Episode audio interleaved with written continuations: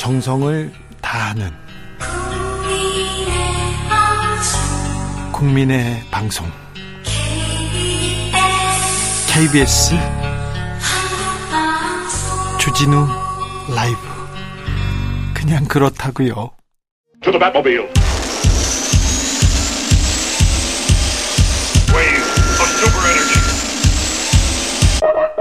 주 기자의 1분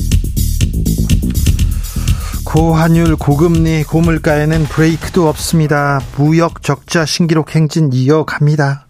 IMF 때보다 어렵다는 소리 여기저기서 나옵니다. 심각한 것은 혹독한 겨울이 오고 있다는 것입니다. 내년에는 더 힘들 것이라는 것입니다. 내년 글로벌 경제가 침체에 빠질 확률이 98%에 달한다는 경고 제가 전해준 바 있는데요. 경제 위기는 서민 특히 저소득층 삶을 직접 타격합니다. 전기요금과 가스요금이 많이 올랐습니다. 정부는 경로당 난방비 지원도 줄였습니다. 경제 위기는 전 세계적 현상이기도 하죠. 우크라이나 전쟁으로 인해서 올겨울 에너지발 위기가 온다고 걱정합니다. 전기, 가스비 급등으로 인한 부담 줄이기 위해서 어떻게 할까요? 영국에서는 부자 감세 포기했습니다. 그리고 유럽 국가들은 서둘러 최저임금 올리고 있습니다. 10월 1일이죠. 그러니까 어제 그제 독일 정부에서는 시간당 최저임금을 14.8% 올려서 12유로로 정했습니다. 우리 돈으로 음, 17,000원 정도 수준인데요. 독일은 1년 사이에 최저임금을 25%나 올렸습니다. 25%. 음, 네덜란드도 내년 최저임금을 10% 인상하기로 했습니다. 프랑스, 이탈리아, 스페인 등도 최저임금 앞다투어, 앞다투어서 올리고 있습니다. 전쟁을 하는 러시아도 최저임금 10% 인상했습니다. 내년 1월 아, 미국 캘리포니아주는 최저시급을 최대 22달러 그러니까 우리 돈으로 3만 5천 원 가량으로 이렇게 올리기로 했습니다. 유럽과 미국에서 최저임금이 올라도 기업 망한다. 나라 망한다는 이론은 전혀 찾아볼 수 없습니다. 경제 위기에 대처하는 자세 우리와는 좀 사뭇 다르네요. 추경호 경제부총리 기업의 임금 인상 자제하라고 했었죠. 대기업 세금은 깎아주면서 말입니다. 참 그거 아십니까? 지난해 최저임금도 받지 못한 노동자 수는 300만 명이 훨씬 넘습니다. 노인 비정규직 노동자를 제외, 하고 말입니다. 우리나라에서는 최저임금이라도 좀 지켜져야 할 텐데 지금까지 주기자의 1분이었습니다. Jessie J Price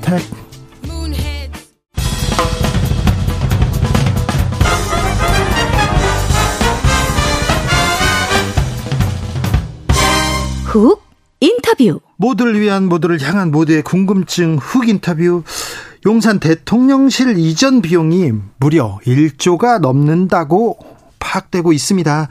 아, 대통령이 당 당초 호언 장담했었죠. 이전 비용 496억 원이면 충분하다 이렇게 그런데 계속 늘고 있습니다. 앞으로 얼마나 더 느는지 요즘 대통령실 이전 비용을 매일 하나씩 찾아내고 있는데 어, 대통령, 대통령실 관련 의혹 진상 규명 단장을 맡고 있습니다. 한병도 의원 모셨습니다. 안녕하세요. 네, 안녕하세요. 한병도 의원입니다. 네, 네 고생이 많으십니다. 예, 초대해 주셔서 감사합니다. 네. 어, 대통령 비속어 논란으로 살짝 묻혔어요. 하지만 예. 지금 한병도 의원께서 매일 지금 대통령실 이전 비용 이것도 든다 저것도 든다 이렇게 얘기했는데 1조 어, 원이 넘을 수도 있다고요? 이거 어떻게 이렇게 추산한 내용입니까?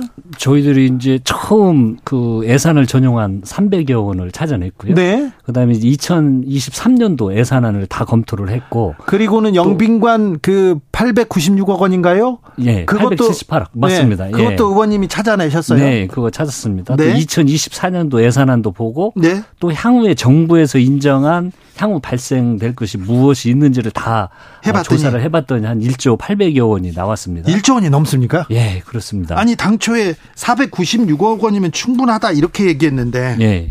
어디에서 가장 많은 비용이 이렇게 전용되거나 가져왔습니까? 이게 이제 국방부가 예산이 제일 많습니다. 국방부, 국방부 같은 경우에는 네. 대통령실이 국방부로 이전을 했잖아요. 네. 국방부로 가니까 국방부에는 합참이 또 이전을 해야 되고 연쇄 이동을 막 그 해야죠. 국방부도 이사 가고 합참도 또 이사 가고 그렇습니다. 그래서 그 비용이 많죠. 이게 이제 국방부가 2026년까지 이미 남태령으로 이전을 하겠다고 발표를 했는데요. 네. 정부에서 발표한 것만 200, 2,980여 원입니다. 합참 네. 하나만 예를 들어보자면. 예. 근데 이 합참 건물이 좋은 건물입니다. 이게 진지가 한 10년밖에 안 됐거든요. 네. 근데 이 시설은 예를 들어서 EMP 어, 전자 공격을 방어할 수 있는 시스템, 네. 방호 시스템 이런 것들이 다 구축이 돼 있습니다. 네, 벙커도 거기에 들어가 있다. 그렇습니다. 그리고 또 이 뭐냐 그 내진 설계도요 8.38처럼 완벽한 내진 설계가 되는 이렇게 좋은 새 건물을 네. 어, 이전을 해야 되는 겁니다. 어 근데 이제 그 이 내용은 저희들이 주장을 한 게 아니고 네. 어 7월 25일 날 네. 어, 국회 대정부 질문을 할때 네. 한독수 총리께서 비용이 얼마 들어가냐 그랬더니 2,980여억 원이 들어간다. 네. 어, 이미 이렇게 이야기를 한 겁니다. 네. 어, 그리고 또 이제 그 용산 그 잔류기지 네. 관련해 가지고도 비용이 많이 어, 들어가거든요. 예. 근데 이 잔류기지 이게요. 미군 기지하고 예. 우리 대통령실하고 예. 담장 하나 사이로 있는 겁니다. 지금 그럼 미군 기지하고 지금 대통령실하고 붙어 있어요? 예. 이게 이 한 200여 미터 이 안에 예를 들어서 미군이 파견돼 있는 나라가 한 20여 개국을 보면 한 200여 미터 근 이렇게 가까운 곳에 대통령실이 있지가 않습니다. 아, 거기는 치외복권 지역이거든요. 아니 그러니까 지금 대통령실에서 200m면 그러면 바로 옆에 지금 미군이 주둔하고 있다는 거 아닙니까? 그렇습니다. 그래서 이건 국격과도 맞지 않고 예? 그렇기 때문에 정부에서 이 미군 이걸 이전할 필요가 있죠. 이전할 필요가 있으니까 우리가 요청을 해서 지금 미국하고 협상을 하고, 하, 고 있습니다. 근데 네. 사장 변경 요인이 대통령실이 용선으로 이전하면서 사전 그 변경 요인이 발생을 해야 되기 때문에 경비를 우리가, 우리가 지불을 해야 되는 이사비 달라고 하겠네요. 그렇습니다. 근데 거기가 한 3만 2천 평 정도 규모가 되는데 드래곤 힐 그 호텔이요. 예. 뭐 지하 3층, 지상 6층에 객실도 한 300여 개. 예, 용산 미군 기지 안에 호텔이 하나 있습니다. 예. 근데 이 비용을 우리가 내야 되는데 이건 한 3천억 원 정도가 더 소요가 되는 거거든요. 이걸 우리가 지불을 해야 되는 겁니다. 그래요? 예. 국민의힘과 대통령실에서는 이거 1조 네. 원 넘는다 그랬더니 터무니없다. 이거 네. 너무 많이 이게 뻥튀기 했다. 이렇게 얘기하는데요. 예. 저는 이렇게 이야기하고 싶습니다. 정말 이 대체 네. 496억 원 외에는 네. 돈이 안 들어간다고 이야기한 게 뻥튀기 한 거지. 네. 제가 앞에서 그 말씀드린 것처럼 네. 구체적으로 예산 비용을 말씀을 드렸는데 네. 예를 들어서 그 대통령실에서 제가 발표를 하니까 1조 원 들어간다고 하니까 이제 그렇지 않다라고 이야기를 하는 게 영빈관 예산 네. 철회하지 않았느냐.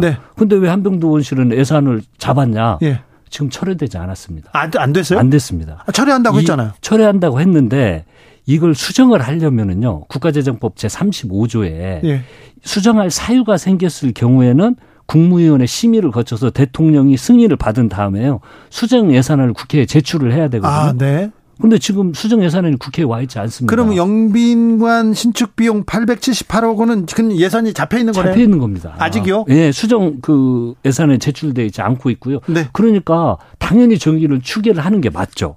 아, 아무튼 그 영빈관 신축 비용 뭐 취소하겠다고 했으니까 안 하겠지요. 이거 네. 영빈관 이렇게 878억 원 예산 잡혀 있다. 이거 네. 의원님께서 네. 어, 지적하신 내용이잖아요. 네, 그렇습니다. 음, 예. 어떻게 이 영빈관 예산을 찾아내셨어요? 저희들이 이제 그 국가 기금 운용 계획안 관련해 가지고 네. 이 전부 예산서를 찾아냈습니다. 네. 저희 직원들이 그 책자를 전부 뒤져서 네. 어이 대통령실 이전 관련 예산안이 이게 많이 숨겨져 있어 가지고요. 숨겨놨어요? 예, 의원들이 자료 제출을 하면 자료가 오지 않습니다. 네. 그래서 뭐 애교리를 찾아야 되고 이런 기금 운영 계획안을 다 훑어야 되고 그 속에 그 국가 자산 관리돼 있는 예산을 찾다가 이걸 찾아낸 거거든요. 네. 그리고 지금 찾아내는 것도 어, 그렇게 많은 숨어 있는 것들을 숨바꼭질 하듯이 지금 계속, 계속 찾아내고 있고 그 예산이 계속 늘어나면서 지금 불어나고 있는 이런 어, 상황입니다. 지금 의원님께서 예. 대통령실 이사, 이사 비용이나 이전 비용 예. 이걸 조금씩 조금씩 찾아내고 있는데 예. 찾아서 이게 명확한 것만 지금 공개하고 있잖아요. 그렇습니다. 그러면 최소 비용이라고도 볼 수 있어요. 앞으로 좀 더 나올 수도 있네요. 그렇습니다. 이게 문제가 뭐냐면 현재 이 마스터 플랜이 없기 때문에요. 네. 대체 이 비용이 어디에서 각 부처에서 쓰고 있는지를 저희들이 정부에서 발표한 적도 없고 네. 이렇게 예산서에는 숨어져 있고 하기 때문에 찾아나가는 과정이 아주 그 어려움이 있습니다. 네. 근데 계획이 없기 때문에 그각 부처에서는 필요한 대로 막 쓸 거거든요. 예? 용산 이전 그 부수적으로 발생하는 비용들을 네. 그렇기 때문에 이게 최소 비용만 어 지금 저희들이 그 추산을 한 거고요. 네. 예를 들어서 그 이번에 또 대통령실에서 이거 옛날 참여정부 때부터 추진하는 건데 네. 왜뭐 예산을 너무 과하게 우리가 어, 추산을 했다라고 지금 주장을 하고 있습니다. 네. 근데 예를 들어서 그 전 정부부터 저희들이 잔리구리 뭐 대체부지 예. 뭐 이런 걸 찾아내는 게요.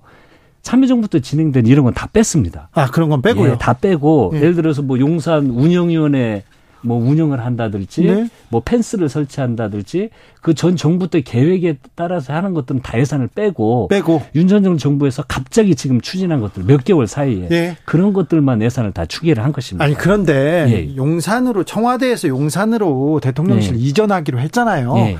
부대 시설 필요해요. 뭐 예. 연회장도 필요할 수도 있어요. 예. 그런데 음. 대통령실이나 정부에서 예.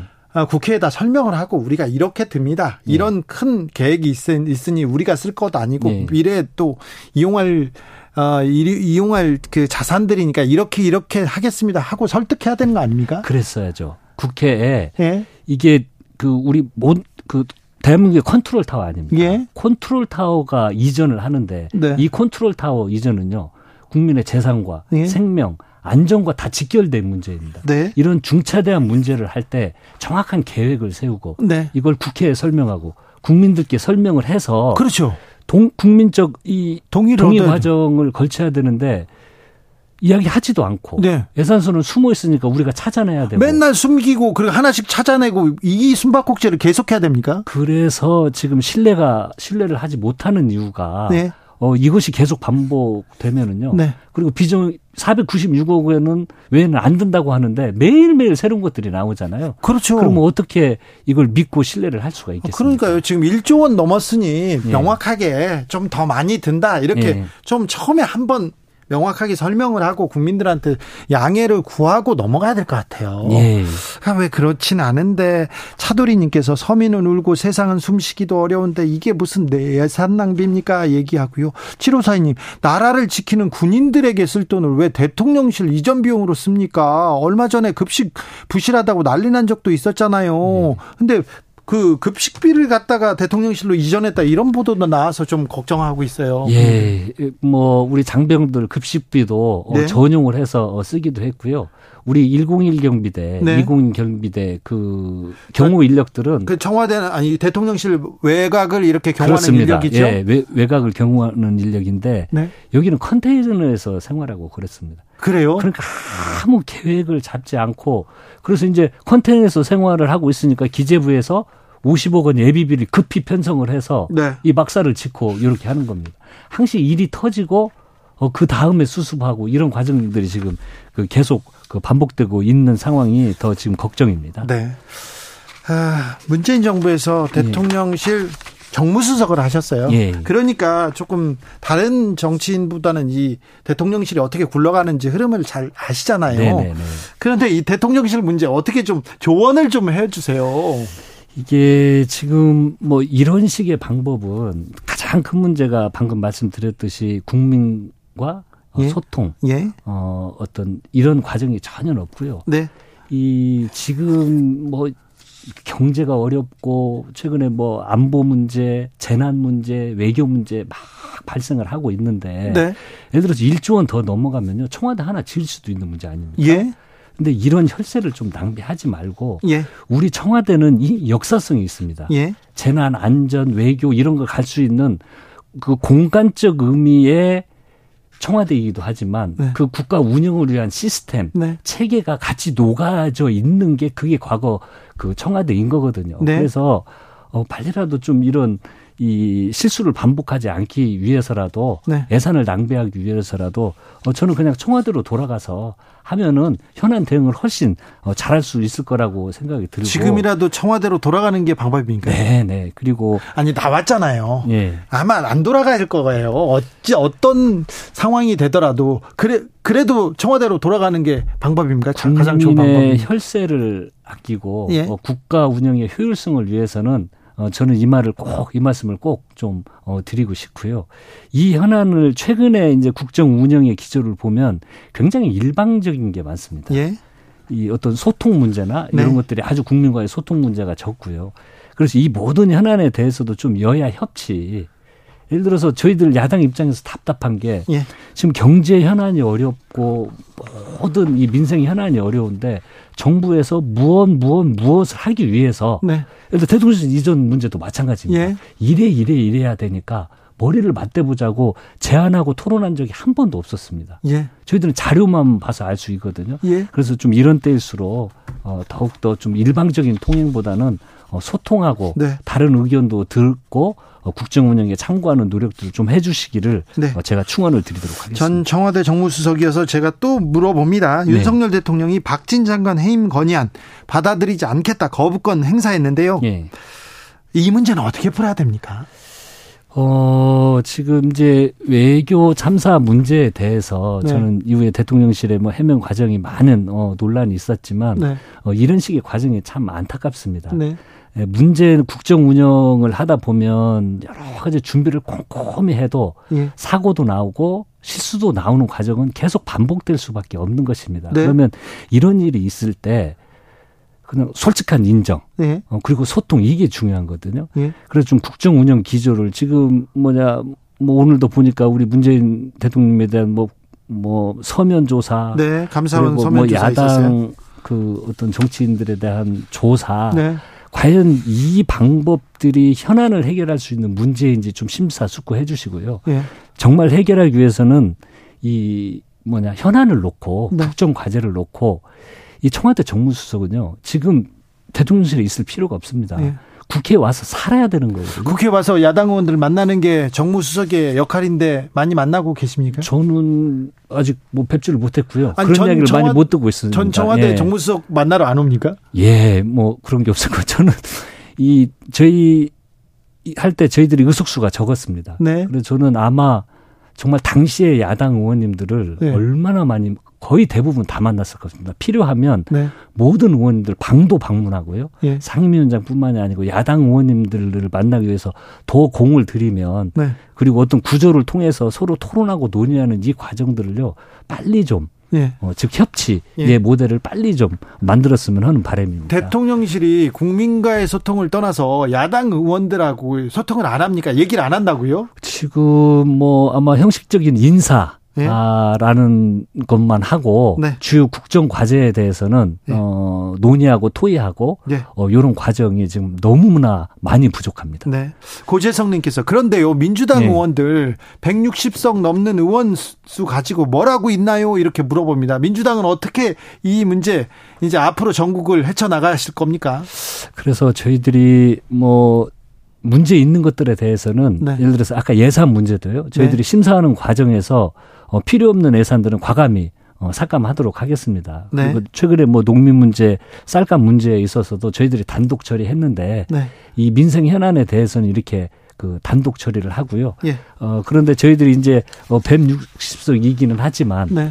어, 어떤 뭐 정치적 현안을 예. 놓고는 어, 많은 국민, 국민들께서도 우려하는 것이 의석수로 그냥 자기들 네. 하고 싶은 것만 어 니들 하냐라는 또 어떤 걱정이 있기 때문에 저희들이 민생 현안에 대해서는요. 네. 아무튼 우리 160석 이상의 힘을 어, 충분히 발휘하고 또 이러한 의구심과 현재 저희들이 지금 추진하려고 하는 게 네.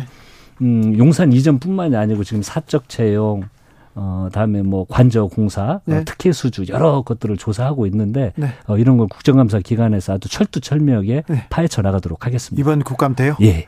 이 저기 민주당 대통령실 관련 의혹 진상 규명 단장을 맡고 계십니다. 네네네. 네, 네. 많이 제보가 왔습니까? 예, 여러 이야기들이 있습니다. 그럼 여기서 한, 뭐 구체적으로는 그렇지만 예를 네. 들어서 한화 네. 가 이번에 그 대우 해양조선 인수한 것도 보면 예전에 한 6조 원 이야기 됐던 게 2조 원에 그러게요. 지금 이야기가 되고 있잖아요. 아, 혈세가 6조 7조 들어갔는데 2조 예. 원에 대기업에 이렇게 준다니 국민들은 좀 예. 허망합니다. 뭐 그런 이야기들도 있고 예. 어, 지금 뭐 대통령실 관련된 이야기들도 있고 하는데 네. 어, 저희들은 좀 이런 걸 진중히 접근하려고 합니다. 아, 이걸 정치적 소재로 활용하는 게 아니고 예. 사실관계를 파악하고 네. 특히 이번에 이제 국정감사가 내일부터 시작이 됩니다. 네, 네. 여러 뭐 저희들이 한 20개 과제를 좀 선정하고 60개 세부 과제로 다 만들었는데 상임위별로 어, 전부 좀 조사를 철두철명히 하도록 하겠습니다. 한병도 의원님 다 좋은데 네. 너무 신중하다 이런 또 평이 있어요. 아 그래요? 네. 좀 여기에서 하나 내놓으셔도 되는데 네. 아, 다음번에 모실 테니 네네. 다음번엔 좀 서류를 가지고 오시기 바랍니다. 네, 알겠습니다. 네. 어, 마지막으로요. 네네. 감사원에서 서해 공무원 피살 사건 관련해서 문재인 전 대통령 서면 조사 요구했습니다. 네. 국민의힘에서는 법 앞에 만인이 평등하다 이렇게 얘기하고 있는데 네. 어떻게 보십니까? 뭐 현안이 있을 때 철두철미하게 조사한다. 만인의 평등에다 아마 네. 어, 할 수 있는 이야기는 그거밖에 없었을 겁니다. 근데 저는 어, 참 이런 이야기를 듣고 어, 참 안타깝습니다. 네. 어, 이게 지금 현재 국정 운영을 어, 어떤 모욕 주고 어 그리고 어떤 뭐 수사 권한을 가지고 있으니까 네. 이런 어떤 그 수사 기관을 통한해서 국정의 어떤 그 새로운 방향을 모색하고자 하고 하는 것은 네. 이 국민들의 뜻을 정말 파악을 못하고 하는 행위들입니다. 어, 정말 이 국민들 관심이 지금 이러한 어떤 그 정치적인 네. 어, 행위, 국면 전환용 행위에 대해서 다 지켜보고 계십니다. 국민들이 모를 거라고 생각하면 그건 큰 착각입니다. 이것에 대한 방, 이 그 나중에 이 후과를 어떻게 감당하려고 네. 이렇게 좀 무모한 행동들을 하는데 너무 안타깝고요. 네. 어, 저희들은 아무튼 이러한 정치적 행위에 대해서는 네. 정말 똘똘 뭉쳐서 강력히 네. 대응하도록 하겠습니다. 아, 감사원의 문재인 전 대통령 조사는 국면 전환용 정치행위다 이렇게 그렇습니다. 보십니까? 예. 네. 예. 국민들이 알고 볼, 보고 있다. 네. 뭐 갑자기 하고 있잖아요. 알겠습니다. 예. 네. 여기까지 듣겠습니다. 주진우 라이브에서는 대통령실의 반론 기다리고 있습니다. 적극적인 반론, 반박 언제든지 환영하니까 오시면 됩니다. 연락 주십시오. 지금까지 더불어민주당 대통령실 관련 의혹 진상규명단장 한병도 의원이었습니다. 감사합니다. 네, 감사합니다. 정치 피로, 사건 사고로 인한 피로, 고달픈 일상에서 오는 피로. 오늘 시사하셨습니까? 경험해 보세요. 들은 날과 안 들은 날의 차이. 여러분의 피로를 날려줄 저녁 한 끼 시사. 추진우 라이브.